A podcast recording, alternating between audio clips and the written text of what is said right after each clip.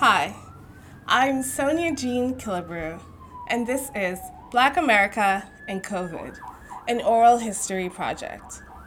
I started this project during Black History Month of 2022 because I wanted to provide a platform for Black Americans to share their stories about living, working, and or going to school during the COVID-19 pandemic. I also wanted to provide a space for people to memorialize someone who is a Black American who sadly lost their life during the COVID 19 pandemic. I was inspired by the work of Zora Neale Hurston, author and anthropologist, to record the experiences of Black Americans in their own voices. My goal is to get my recordings into museums such as the Smithsonian Museum of African American History and Culture, or the Schomburg, or the Library of Congress's Folklife Museum. I'll share a little bit about me and my family history, and then I'll speak to my guests. I'm a Black American. My dad was African American and Indigenous American. His ancestors were enslaved in Georgia. In fact, we still have our family slave name, which is Killebrew. My dad, Dr. Terrence Killebrew, met my mom in graduate school at the New School in New York when they were both earning their master's degrees in psychology. And I'm a fourth generation teacher. So my mother is a retired New York City teacher. My grandmother was a teacher on the island of Jamaica for 20 years and then in New York for 20 years. My great grandmother was a teacher in Jamaica up until she got married. She was the daughter of an Irish woman and a black man. She stopped working after she got married because it wasn't considered respectable for a married woman to continue working in the late 1800s. And ironically, my mother began teaching long after she got married in the late 1900s.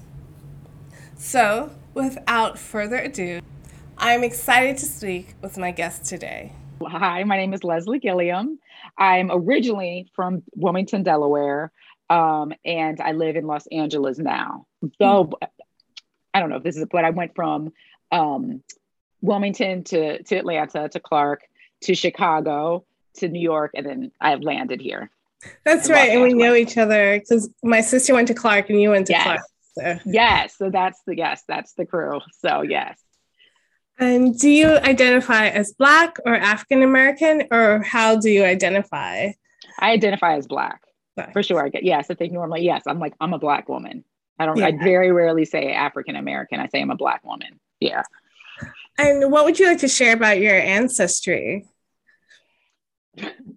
Well, what's interesting, I'm black, black, black, black, black, as far as I'm concerned, right? Everybody in my family is black. But I did a 23andMe and it turns out I'm basically like blood DNA 50 50, essentially. Oh. Yes. I think I'm like, I think 40. Am I mostly black? I think it's really close. But yes, but as far as I'm concerned, no matter what's in my DNA, I consider myself a black woman. You know, I I attributed to it that like some of my ancestors were slaves, you know, under the mixed blood that way. But for sure, like I'm a black woman. Absolutely. I want to do the 23andMe because I found yeah. out my mom told me my great great grandmother was an Irish woman. So I'm curious to know what my percentages are. You should see because mine is definitely um, Irish and English, right? Yeah and so but what's funny because i was like i used I, when i was 30 i went to spain. I was like i wonder i always like spanish culture. I was like i wonder if i have any spanish in me. Nope. Uh, you're you guys are jamaican right? Yeah on the mom jamaican. side. And yeah. i love love love jamaica. Like i would go i want to like live there one day. I just love everything. And so all my 23 me there was like there's a 2% chance that some of your ancestors came from jamaica. I was like i knew it was something. Oh, I, knew I love it. that. I need to do it. Um, I yeah, I plan to do it this month. Yeah. Oh, I love that. And so now I'm really excited to hear what you would like to share about living and working during the pandemic. And if you could just start in 2020 and just tell us what life was like and go through 2021. Yes. Oh my gosh. Um I think the the biggest word that comes up for me is just it was intense. So, you know, I remember hearing I remember hearing about it. And matter of fact, another friend of mine, Nadine, another Nadine, and who lives in Brooklyn, she called me and she was like, So how are you guys doing out there with you know, the, the COVID or the pandemic? I was like, girl, I'm not worried about that. I think there's one person up in like, you know, Oregon or something. Like I it wasn't really on my radar, right? So I have two children. I'm a single mom. I have two kids. My oldest is 10 and my youngest is four. My oldest um, goes to a private school and the principal, you know, I think he's a strong principal, but he kind of, he's very smart and he knows everything that's going on. So I just, okay, so let me actually back up a little bit. So I remember I was getting my hours. So I'm an MFT, a marriage and family therapist, licensed now. But in order to get licensed, you have to get hours. So I worked at a mental health uh, clinic. And I remember we were all talking about it. And I remember one of my colleagues there, her dad was um, dealt with diseases. And she, everyone was now it was like we were getting to hear about it a little bit more. There's now a case here, there's now a case there. She was like, we need to shut down. We need to shut it down. And I remember saying, well, I was like, well, my son's school isn't closed yet. So I'm not worried about it. And like I said, I had 3,000 hours to get. I, I was, I was, I think 50 hours away from being able to apply for licensure when all of this talk is happening. Right. So I'm like, I'm not worried about it. Two days later, I get an email from my son's school from the principal saying, we will be closed for a month. Right. And I'm just like, I don't know what I'm going to do. Like, you know, I have clients to see, you know, what am I going to do with my son being home from school? You know, I, what it just did it, it wasn't like registering. I was like, why would he make us be closed for a month? Mm-hmm. And then my youngest son at the time was kind of two. And so he was kind of home anyway. And I had a nanny and this, that, and the other. But I was just like, what am I going to do? And then I started wearing a mask at work. And then finally, that's when everyone said, okay, now it's lockdown. So that's when you had to kind of stop going places. But before lockdown, I remember my mom, my mom lives here too. I remember going to the grocery store a lot and just getting us a lot of food. And we were so scared because we didn't want my mom to go. My sister lives out here too. So I was just racking up all of the groceries. I was one, I wasn't hoarding the toilet paper, but I definitely was getting a lot of stuff, right? I definitely was in that fear of like the food was going to run out. I definitely was in that fear. So I'm home with my, with, with the boys. And it's just like, it's just a very uncertain time, right? You don't know what's going on Luckily, I don't know how they knew, but my son's school, they had already put started doing online learning. So they already had some protocols in place. So he was able to get right online, right? Kind of right away. but I'm navigating that. Like sometimes the Zoom passwords wouldn't work. Like sometimes, oh. so it's so stressful being like, how am I going to get him to be with his teachers and this, that, and the other? So that was very stressful. And I also learned that I am a terrible teacher. You know what I mean? Like, I cannot teach my son math. And I had to do some repair, you know, to try to be like, you know, because I would kind of get like frustrated, like, well, why don't you understand this? And I realized that, like, I'm not a teacher. I can't teach him certain things. So there, I had to do some repair work with that. But it was very, a very, very stressful time. And the school did the best that it could to try to be like, okay, parents, we don't need you. These are the links that your kids have to go on but the, like I said, the links would always work. So I'm yeah. helping my eight year old at the time and then kind of navigating his younger brother playing. And, and Benjamin's dad would come over and help me a lot because by then, probably a week into, because it was March 20th when everything shut down, probably like a week later, that's when my nanny was like, I, I don't feel like I, I can't come anymore. Yeah. Right. So I'm like, of course so then I just had to to let go, and I did see a clients a couple of times. And I was able to finish my hours, but I would say overall that first month for sure was incredibly stressful. It was mm. it was incredibly stressful. Um, but like we man online school was not it was hell, but we managed. And then I'm trying to think. And then you have the summer did Julian? I think Julian did go to a couple of a, a couple of camps, but oh, and so then so yes, in the summer camp, and then I, it's almost like then you get used to the p- pandemic in a way, right? I would go see my mom with the mask on. Um, George Floyd happened, right? Mm. And I remember seeing that, like what's going on, and like going to my mom's house and watching that on the TV, you know, talking to her about it. and crying about it because I, I watched the video she didn't but i couldn't hug my mom right? Because of all you know oh. because it was just so uncertain yeah. about how it's tra- it's transmitted but i remember that like i couldn't hug her. Yeah. You know so i remember that.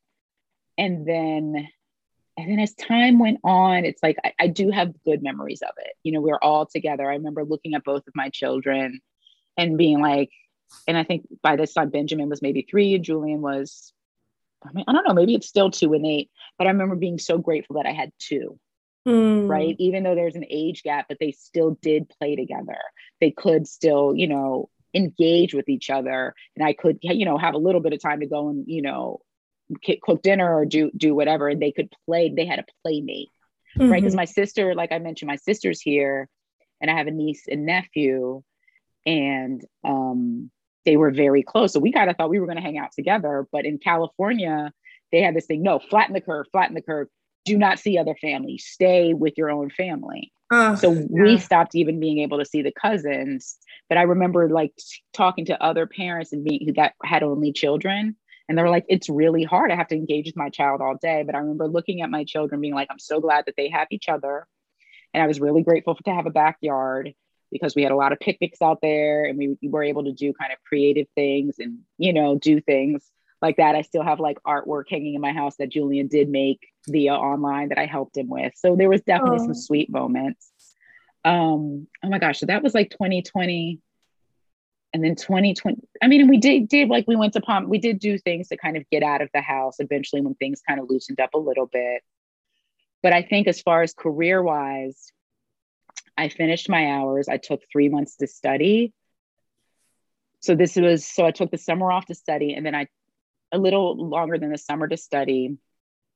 I finished my last client like in in July. Then I took July and August study, July, August, and September to study, and then I took my test in October. That test is really, really hard to take. It's really, it's already hard. It's the MFT test. It's already hard. But then imagine being in a room with a mask on right? So you're in there with a mask on, and I was in a small room. You obviously you can't talk. I'm hearing people type, and then normally they would give you ear like buds to, to block out all the noise. But because they did again, they didn't know how it was transmitted, and they were being extra careful. They gave those like little like air plugs in that didn't work. So I'm here. It's just so many distractions. But I did finish the test. I cried a few times, being like, I'm going to fail this test, but I didn't. and I got through it but I definitely gave myself like a pat on my, the back, like you got through this pandemic, through you passed your MFT exam in the middle of a pandemic with your, you know, oldest son in um, online school. You sometimes being a teacher, like you, you know, you did it. So I definitely felt proud of myself for being able to do it, but it was hard. Yeah. It was definitely hard. So then, top of 2021, that's when I um, started my private practice online via Zoom, right? I don't think I had ever towards at the end in July when in June when I was meeting with clients, I maybe did like a couple of Zoom calls, but I had no idea how Zoom worked. I didn't know I was complete like I didn't have good Wi-Fi in my house. I didn't have any of that. And, and, because what it was was I would have to lock myself in my room while my kids were out here and I'm trying to see my clients. It was a mess because my Wi-Fi back there wasn't working. I had to get a whole new Wi-Fi system. So I start my private practice during the pandemic and figured out Zoom, figured out a portal. I use Simple Practice, but it's oh, it was just kind of like a little bit trial by error. Like you're, someone said this perfect quote, like, um, what was the? I'm not even going to give it justice, but it was like you're you're you're driving the ship as you're learning how to drive it, or something like that. That's not the right way to say it, but it was just like I was just grasping. So just to enter this world as I'm looking at you, like to do therapy, where really the only therapy I knew was being in a room with somebody, reading someone's body language, all of that. I'm sitting there having to like navigate a screen, having to navigate technology, you know, all of this while like my children are in, eh, are in a different room and all of that, where usually I would, oh, you know, my kids would be at school, I would be in an office like what I normally know. Right so it was definitely it was it was a doozy but people were it worked like you built i built a, a private practice quite quickly than I think I normally would because a lot of Black folks were ready to do therapy. I think there was something between the pandemic, the racial reckoning, or whatever we want to call it. I think people being able to be at home, to be like, be perhaps being isolated, or especially couples, because I work with individual and couples. I think they were just like, it's time. Mm-hmm. And so many clients, everyone all of a sudden wanted a Black therapist, mm-hmm. right? And so I became full, like, I'm always like, oh, you're a Black therapist. I'm give me your number so I can give you a referral. Because mm-hmm. so many, it's wonderful, right? Because we're getting work and, and, and our folks, right? Our community is getting their needs met, mm-hmm. right? But p- prior to the pandemic, you, you hear about how hard it was to build a, a private practice because just there, the, the demand wasn't there, whether it was like, you know, or perhaps the stigma of, of therapy within the Black community. But that was the, the like, yeah, it's like to be, you're looking, and a lot of my clients, like, they don't live close to me. So I think Zoom is here to stay in a lot mm-hmm. of ways. But that's what I found to be quite amazing of like, Black, we're going to therapy now. I am so happy to hear mm-hmm. that because I talk about how my dad was a clinical psychologist. He had a PhD oh. in psychology, and my parents met in graduate school getting master's degrees in psychology. So for I me, um, they didn't never told me that. Okay. No, we never talked about it when we were in college. But I was I've been in and out of therapy my whole life. I'm like, oh, I need advice. I'll go to a therapist. And as I was talking to friends, I learned a lot of my black friends are like, You're in therapy? What's wrong with you? And I'm like, There's nothing wrong with me. I just need another perspective. So I'm so glad that black people are going to therapy now. yes. I mean, George George Floyd, it was so hard, right? It was so hard, but I think it was an awakening of like, wait a minute, we have trauma, y'all. You know what I mean? And it's like we don't have to deal with this on our own. We don't have to, you know, let the Lord take care of everything. You know what I mean? Or, yes. you know, or we don't have to carry everything. It's okay that we can be tender too. It's okay that we can take care of ourselves in that way. So yes, it's it's coming in droves and I'm very, very, very happy about I'm, it. I'm ecstatic to hear that. Yeah. I'm gonna keep telling people, go to therapy. Black people go to therapy.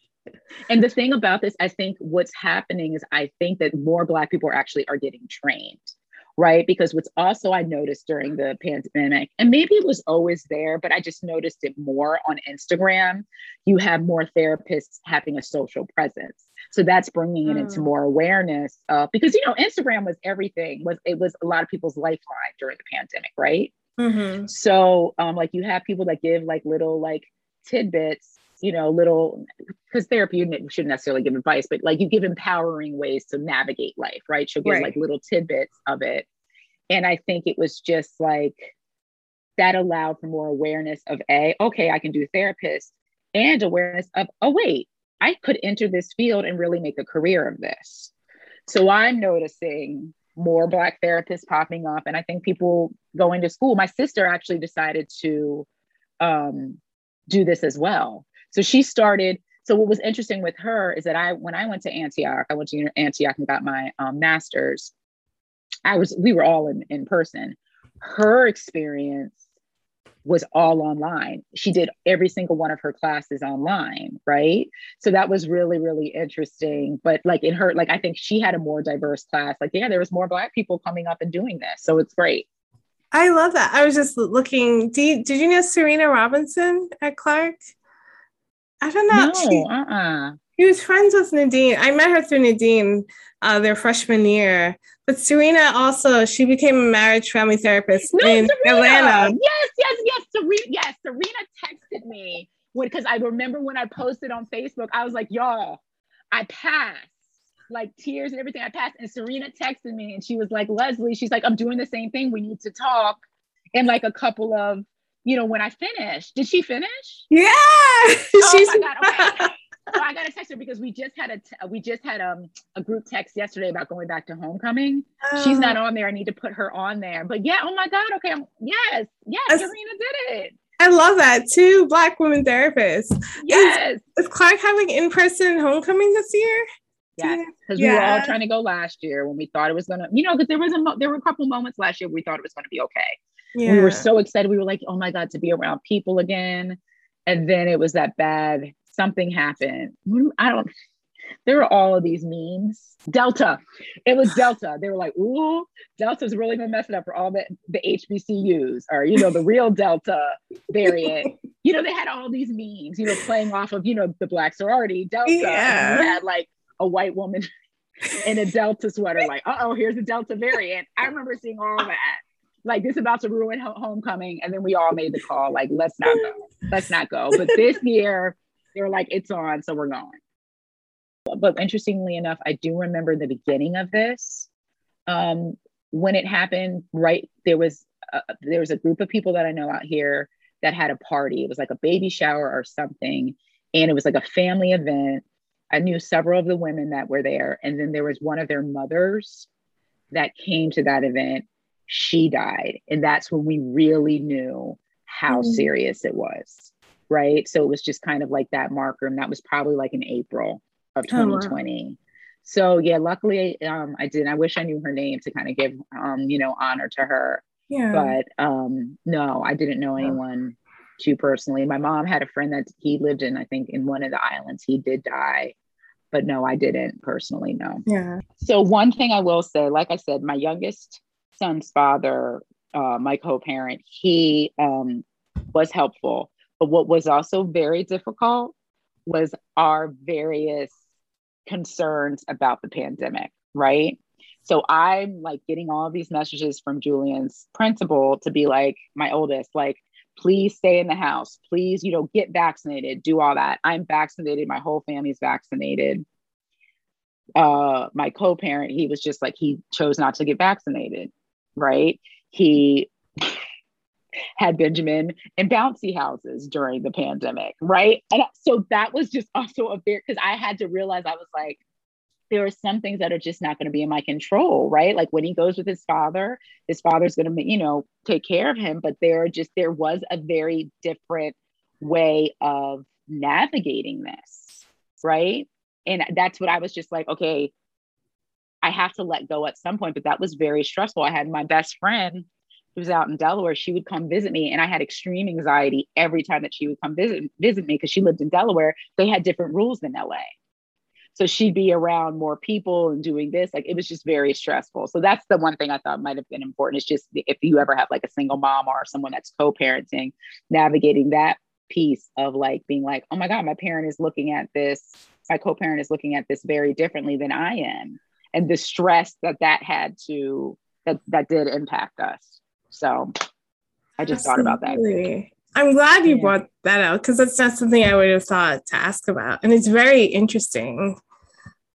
Yeah, like everyone had very different ways of navigating this pandemic. Some people like I remember my best friend being like, because I was, I went to visit her, I went to meet her and her husband in Colorado, and Colorado was having a surge. And I was like, oh my God, my mom was like, I don't think you should go. And I was like, maybe I wouldn't go. I had all the stress about like bringing home the virus to my children.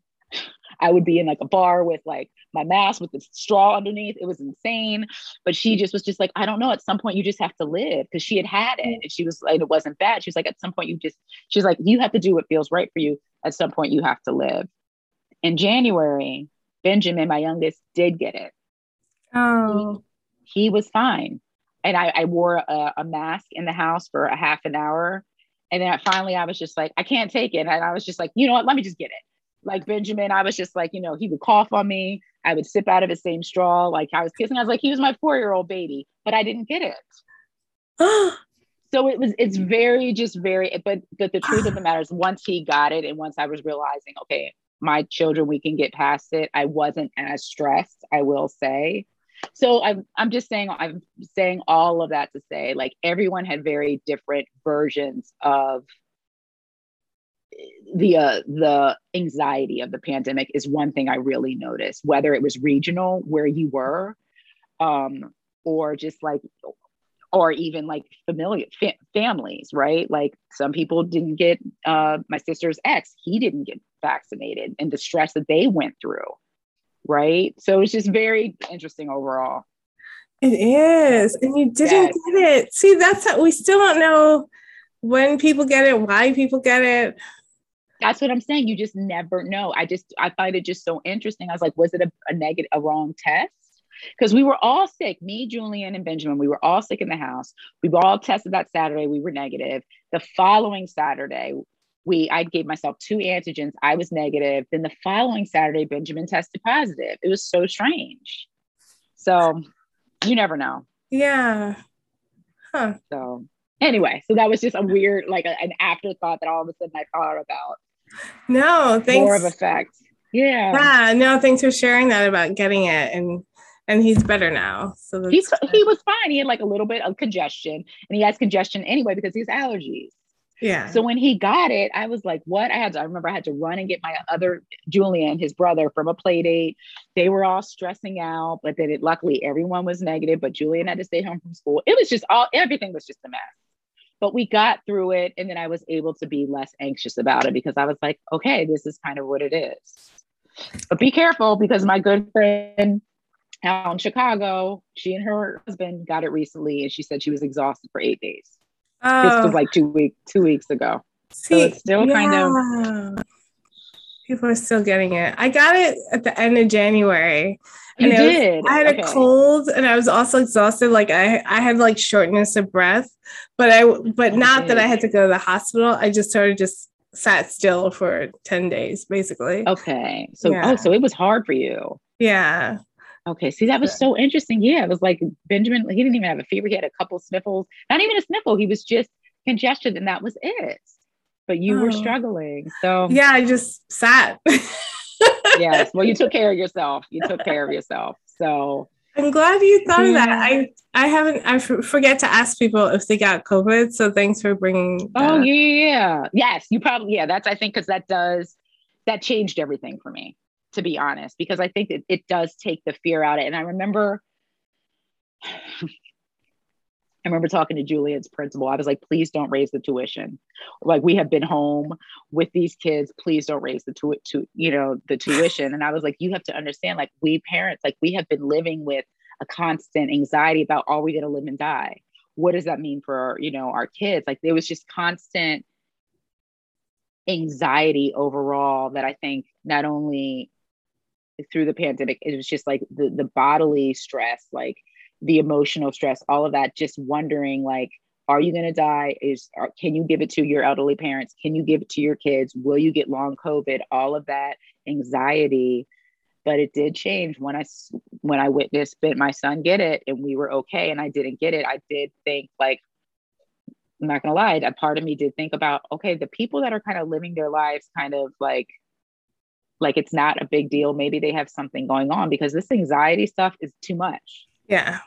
It's too much. So yeah. everyone had a different experience, hence you doing this project. So I do remember kind of like the kind of bit of the bit of a divide of like the parents that had all this fear because we want our kids to go back into school. So we have to be extra safe. And my friends that didn't have kids that were just like, we kicking it. I got my that quarantine crew we're doing this. So I do remember that divide too. So yeah. Yeah. Oh. So it wasn't yeah. that great. There's still a lot of loneliness. Even though I, I had like the the weekly quarantine crew, it was I mean it was yeah. cold and I yeah, right. I guess it's like all good and bad on all sides. on all sides. That's why it's so like I said, I know I keep on saying it, but it is so good that you're staying. I would I can't wait to like to see this final project just to hear the different voices because I am curious about everyone's experience and to see it all kind of in a collection is going to be fascinating. Inter- yeah, interview a barber because I think that was a whole. I remember some barbers, at least out here, like they had to shut down. They were like, "No, we're going to keep it open."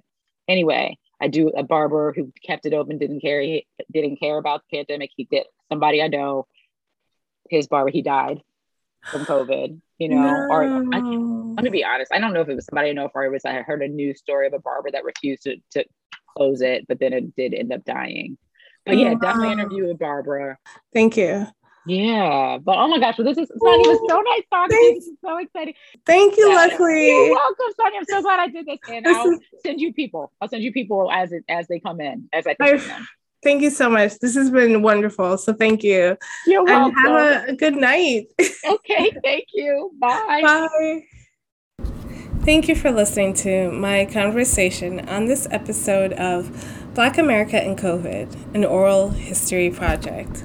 If you enjoyed the episode, then please give it five stars wherever you listen to podcasts. The more five stars the podcast has, the more visible it is, the more access I have to people who would like to share their story living, working, and or going to school during the COVID-19 pandemic. If you are a black American and you would like to share your experience with me, then email me at soniakillebrew at gmail.com. The emails in the show notes of the podcast, or direct message me through my Instagram account, Black America and COVID, all one word, all lowercase. If you are a non Black American and you would like to memorialize the life of a Black American sadly lost during the COVID 19 pandemic, then email me as well. This episode was written, produced, and audio engineered by me, Sonia Jean Killebrew, podcast host and executive producer. Thanks for listening to my oral history project, Black America and COVID.